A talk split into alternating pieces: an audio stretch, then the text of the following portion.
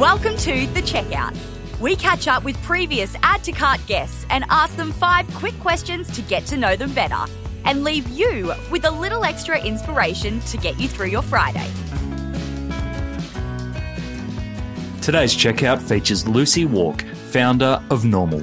On the surface, Normal is a sex toy brand who is reinventing what sex toys look like and who they are made for. However, as you will hear today, their mission drives them well beyond product and into education, research, and dare I say it, advocacy and representation. They aim to give everyone the information, confidence, and the tools to explore sexuality on their own terms. Normal was founded by Lucy out of a Startmate fellowship and was soon backed financially by the team at Eucalyptus, the team behind Pilot, Kin, Juniper, and more. Lucy, thank you so much for joining us on The Checkout. We had a brilliant conversation around sexual health and everything that you're doing at Normal. Here to learn a little bit more about you. I've got 5 quick questions. Number 1, what's the weirdest thing that you've ever bought online? Oh, God. One ramekin. One ramekin? What's a ramekin again? It's like the thing that you bake eggs in.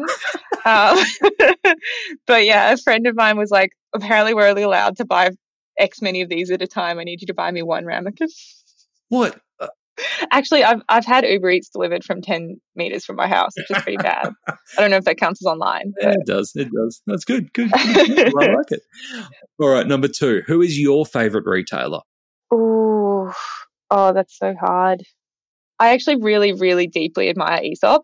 And I think that for Normal, at the point where we move into our own physical retail, which I think will happen at some point, that kind of really smart experiential retail, like they were so ahead of that trend. They've done such a great job of like building a brand that people truly love while like building out the product ranges.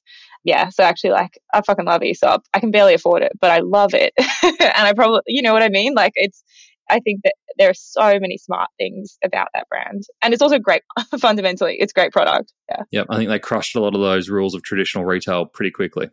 Yeah, definitely. Just kind of going left when everyone else is going right and doing that in a way where you're like, it's correct for your brand, it's resonant for your brand. It really makes sense. Number 3, which e-commerce practice do you wish was history? I think treating your email subscribers really transactionally. I love brands like, for example, like Good Pair Days. They've done an incredible job of creating like long-term education and edutainment style email experiences that I'm actually really excited to open.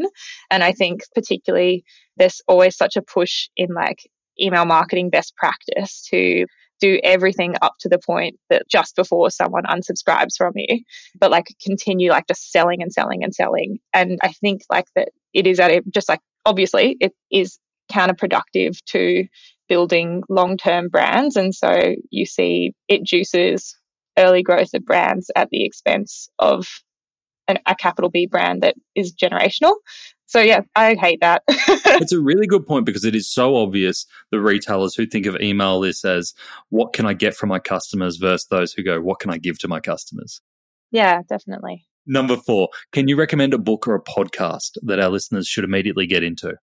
I really like The Rest is History. I've been enjoying that a lot to history academics. If you're like a proper historian, you'll probably find it a bit too light touch. But if you're someone who's like, has an interest in history. They're really funny and entertaining. They do really interesting deep dives on like lots of moments in history. And yeah, I think it's just like a great podcast. My sister's a doctor and she recently took a new job where she has to like commute 2 hours a day. And she's just like, I'm so glad I found this podcast. It saved me from what I thought was going to be a really hard part of this year and has made it really easy. So like, I love that. Amazing. So good. Thank you. The last one I have for you, finish this sentence. The future of retail is... I think the future of retail will be a really interesting interplay between building brands that are very flexible and building brands around people or individuals. And I think the next 10 years will kind of solidify a conventional wisdom around how far each of those things can run or where those things can run and make sense. But I think the world of like consumer retail, we've obviously seen the beginnings of this. We've seen a lot of it in direct to consumer. But yeah, I really am like, excited and interested to see where that lands. Amazing. You made me excited. That's great. Yeah. Awesome. Love to see it. Yeah. Thank you so much for joining us on The Checkout. Yeah, thanks for having me. To hear more from Lucy, jump back into episode 294, where Lucy shares how she took the leap from her safe consultancy job at McKinsey over to starting Normal. She also shares how attaching education into the product journey has helped her grow Normal beyond a retail business alone. And we hear how she has a vision for working with universities and schools to reshape what sex education looks like for the next generation.